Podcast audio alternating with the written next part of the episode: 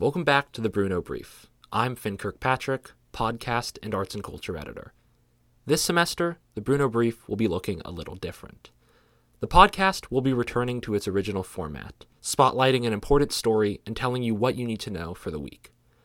But that doesn't mean that the deep dives we've been releasing the past few semesters are going away. Expect new podcasts alongside the Bruno Brief that will continue to delve into fascinating corners of Brown's history and our student body.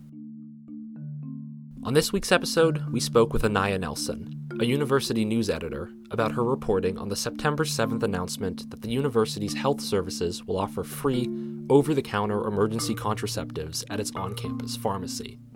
Health Services has offered emergency and prescription contraceptives for over a decade, according to Vanessa Britto, the Associate Vice President for Campus Life and Executive Director of Health and Wellness.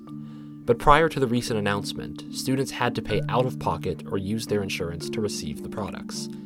Now, students will be able to access these products for free without a prescription or health insurance coverage. So, Anaya, who did you end up talking to for the story? I talked to two people for the story. I talked to Dr. Vanessa Britto, who is currently the Associate Vice President of Campus Life and also the Executive Director of Health and Wellness. And then I also talked to Monique Jonath, who works as a sexual health advocate and peer educator for the Sexual Health Awareness Group. And what did they say? When I talked to Dr. Britto, she talked about how this initiative intends to expand equity and make those resources more available to members of the Brown community. And from Monique Jonath, we kind of talked about how this move is really important in terms of making sure that members of the Brown community are aware of what kinds of resources are available on campus. One of the things that they mentioned when I spoke with them was that in their work, they find that a lot of Brown students aren't aware that reproductive resources are available at Brown and that they can access them at the pharmacy. So, this new initiative could be really important for making sure people are aware of what's available on campus.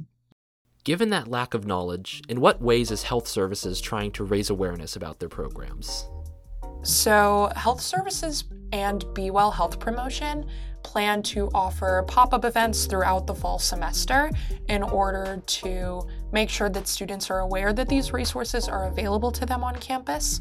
And they're also going to have um, both peer educators as well as medical providers who are there to answer any questions that members of the Brown community may have. And they're also going to be handing out safer sex supplies and contraceptive resources if needed. So those will all be available at those events throughout the fall.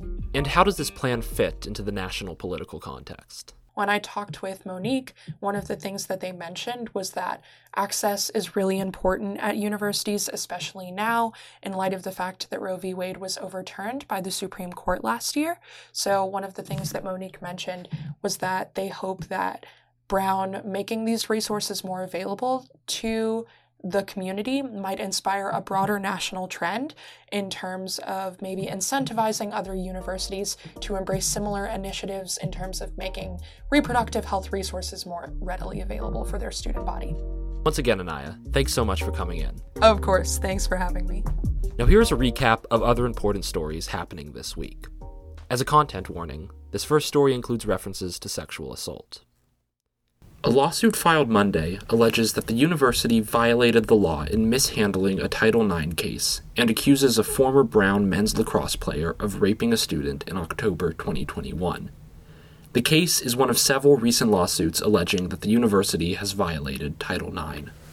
In other news, the Graduate Labor Organization is continuing their contract negotiations with the university, tentatively agreeing on four articles in a new contract, including one which prevents the union from striking and the university from locking out workers at any point. The next bargaining session is scheduled for September 20th. At a meeting on Tuesday evening, the Providence City Council Committee on Finance did not vote on two proposed voluntary payment agreements between the city and four private higher education institutions, including Brown. The meeting will be continued at a later date, with a public hearing scheduled for September 26th. Lastly, several campus buildings face flooding and leakages following a flash flood warning in some parts of Providence County Sunday afternoon. Sears House was the most affected, with leakages also occurring in Sternlicht Commons and Harkness House. This comes before hurricane warnings in the region, with predictions of Hurricane Lee reaching the coasts of New England from Friday night into Saturday morning. Thanks again for tuning into the first episode of this season of the Bruno Brief. This episode was produced by Jacob Smolin and me, Finn Kirkpatrick. If you like what you hear, subscribe to the Bruno Brief wherever you get your podcasts and leave a review. Thanks for listening. We'll see you next week.